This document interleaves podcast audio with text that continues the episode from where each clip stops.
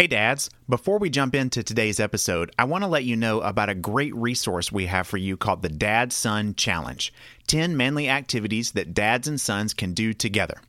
These are fun activities that you and your son can do to help both of you get better at being men that are based around the five marks of manhood that we talk about in each episode of Manly Tales. So go to manhoodtribes.com slash challenge where you can download your free Dad Son Challenge today. That's manhoodtribes.com slash challenge. Welcome to Manly Tales, stories for making men out of boys, a podcast for dads and sons to listen to together. I'm Don Ross, the host of Manly Tales, and each episode you'll hear my sons and me talk about the stories that are inspiring and teaching us about what it means to be a man. We're excited to have you listen in with us. This episode is part of season four of Manly Tales, where we're talking about The Lord of the Rings. All stories are from The Fellowship of the Ring by J.R.R. Tolkien. Today's episode is about Gandalf. Let's listen together. Arrows fell among them. One struck Frodo and sprang back. Another pierced Gandalf's hat and stuck there like a black feather. Frodo looked behind. Beyond the fire he saw swarming black figures. There seemed to be hundreds of orcs. They brandished spears and scimitars, which shone red as blood in the firelight. Dum, dum, rolled the drum beats, growing louder and louder. Dum, dum. Legolas turned and set an arrow to the string. Though it was a long shot for his small bow, he drew, but his hand fell, and the arrow slipped to the ground.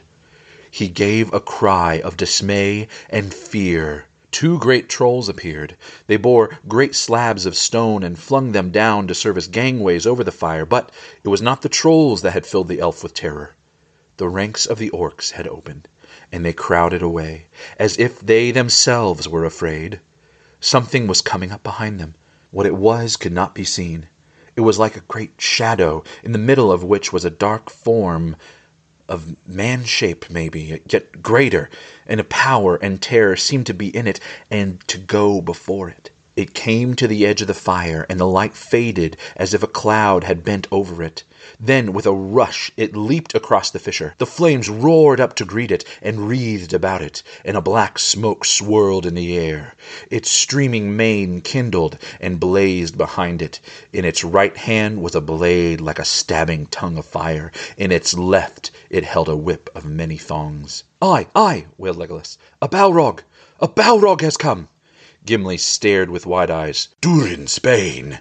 he cried, and letting his axe fall as he covered his face. "A Balrog," muttered Gandalf. "Now I understand." He faltered and leaned heavily on his staff. "What an evil fortune! And I am already weary." The dark figure, streaming with fire, raced toward them. The orcs yelled and poured over the stone gangways. Then Boromir raised his horn and blew. Loud the challenge rang and bellowed like the shout of many throats under the cavernous roof. For a moment the orcs quailed and the fiery shadow halted. Then the echoes died as suddenly as the flame blown out by a dark wind, and the enemy advanced again. "Over the bridge!" cried Gandalf, recalling his strength. "Fly!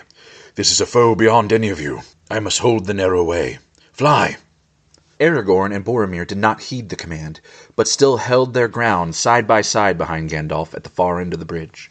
The others halted just within the doorway of the hall's end and turned, unable to leave their leader, to face the enemy alone. The Balrog reached the bridge. Gandalf stood in the middle of the span, leaning on the staff in his left hand, but in the other hand Glamdring gleamed, cold and white.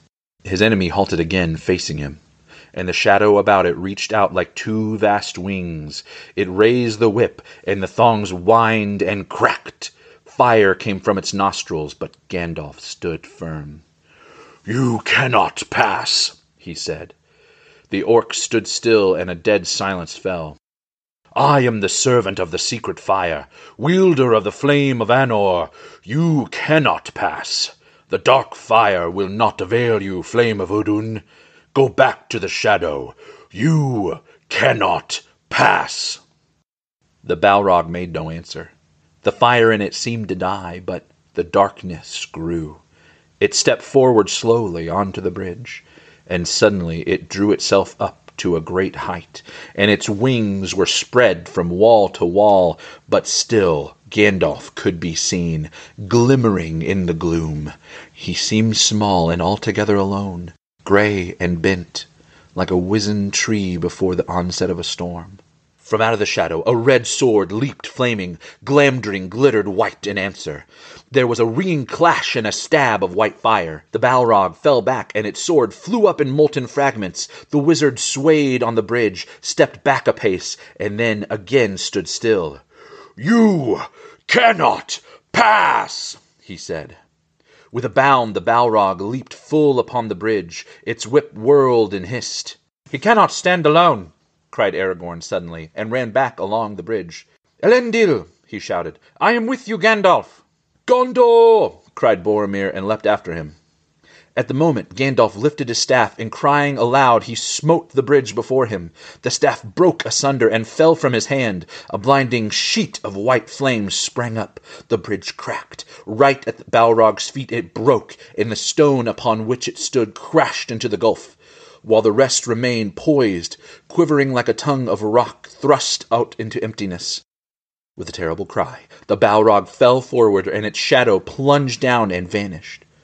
But even as it fell, it swung its whip, and the thongs lashed and curled around the wizard's knees, dragging him to the brink. He staggered and fell, grasped vainly at the stone, and slid into the abyss. Fly, you fools! he cried and was gone. Well, this probably has to be the most epic moment in the Fellowship of the Ring. I mean, this is the moment that we all kind of live for. It's like the climax, the highlight of the book, and such a cool scene of Gandalf facing off against the Balrog. What, what did y'all love about this scene? Why, you fools? that was definitely my favorite part.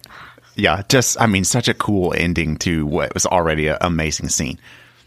Eli, what'd you love about this scene?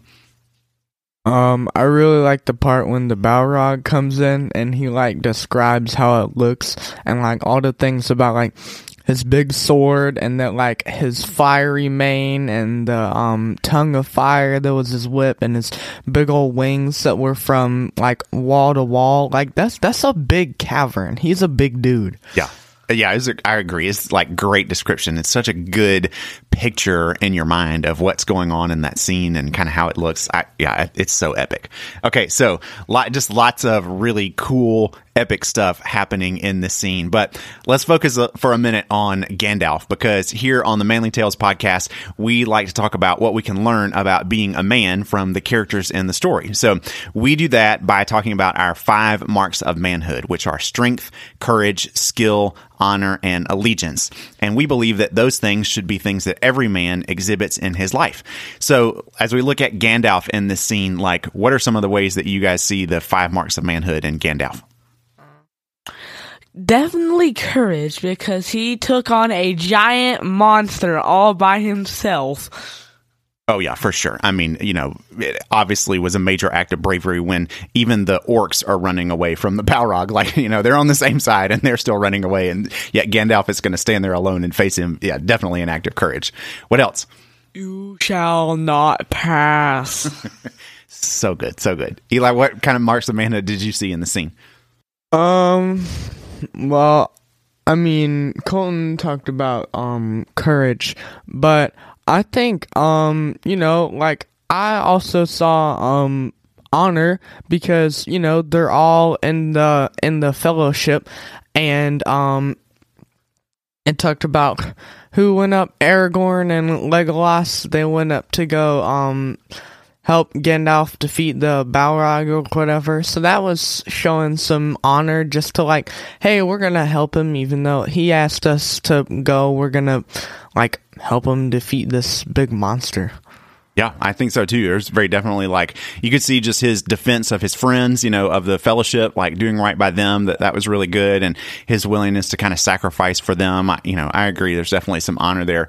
I think too. I, one of the things that I heard in the story was just really like Gandalf's skill. I mean, obviously he's a very powerful wizard, and you could hear him kind of like you know calling on his magical abilities to be able to withstand you know the power of the Balrog. But at the end of the day, what I thought was really kind kind of like impressive about his skill was that even though he was really magically powerful, he didn't just rely on his magic to be able to resist the Balrog, right? Like, you know, what did he end up doing? He just instead of like focusing on magic, he just broke the bridge, you know. So he he was able to kind of like have his wits about him and realize like, hey, it might not be by just like a direct fight that I can win here, but I can use my skill to kind of do something creative and you know beat the Balrog in the end. So not only was he powerful, but he was smart and intelligent, and he used that part to kind of go along with his skill to be able to to win the fight. And I thought that was kind of you know just really pretty cool to see that like he had the creativity to do that in the heat of the moment.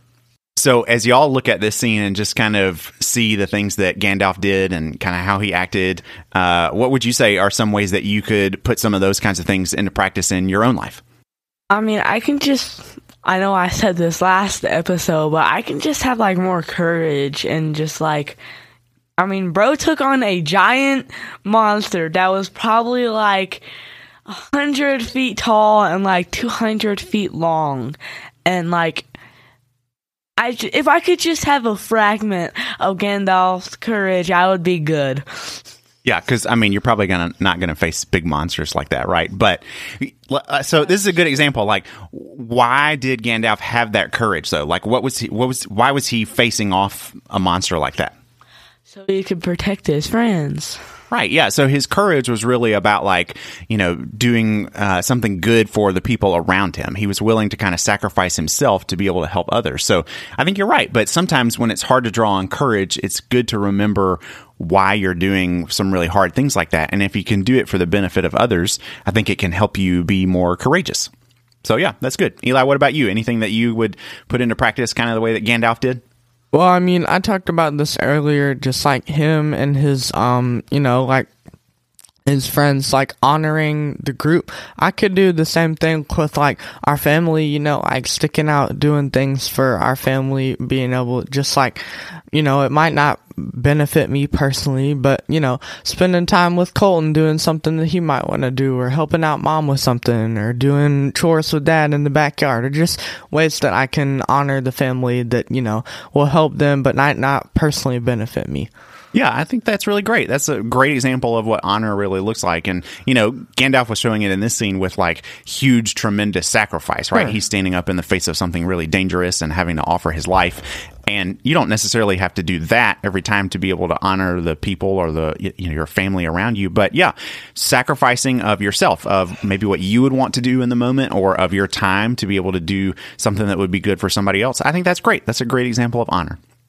All right, so we like to end every episode of Manly Tales by giving you guys, the dads and sons, each a question to be able to keep the discussion going once the episode is over. So, our question today for the dads is How can you better prepare to protect your family from danger? And the question for the son today is How can you give up your time to do something good for your family?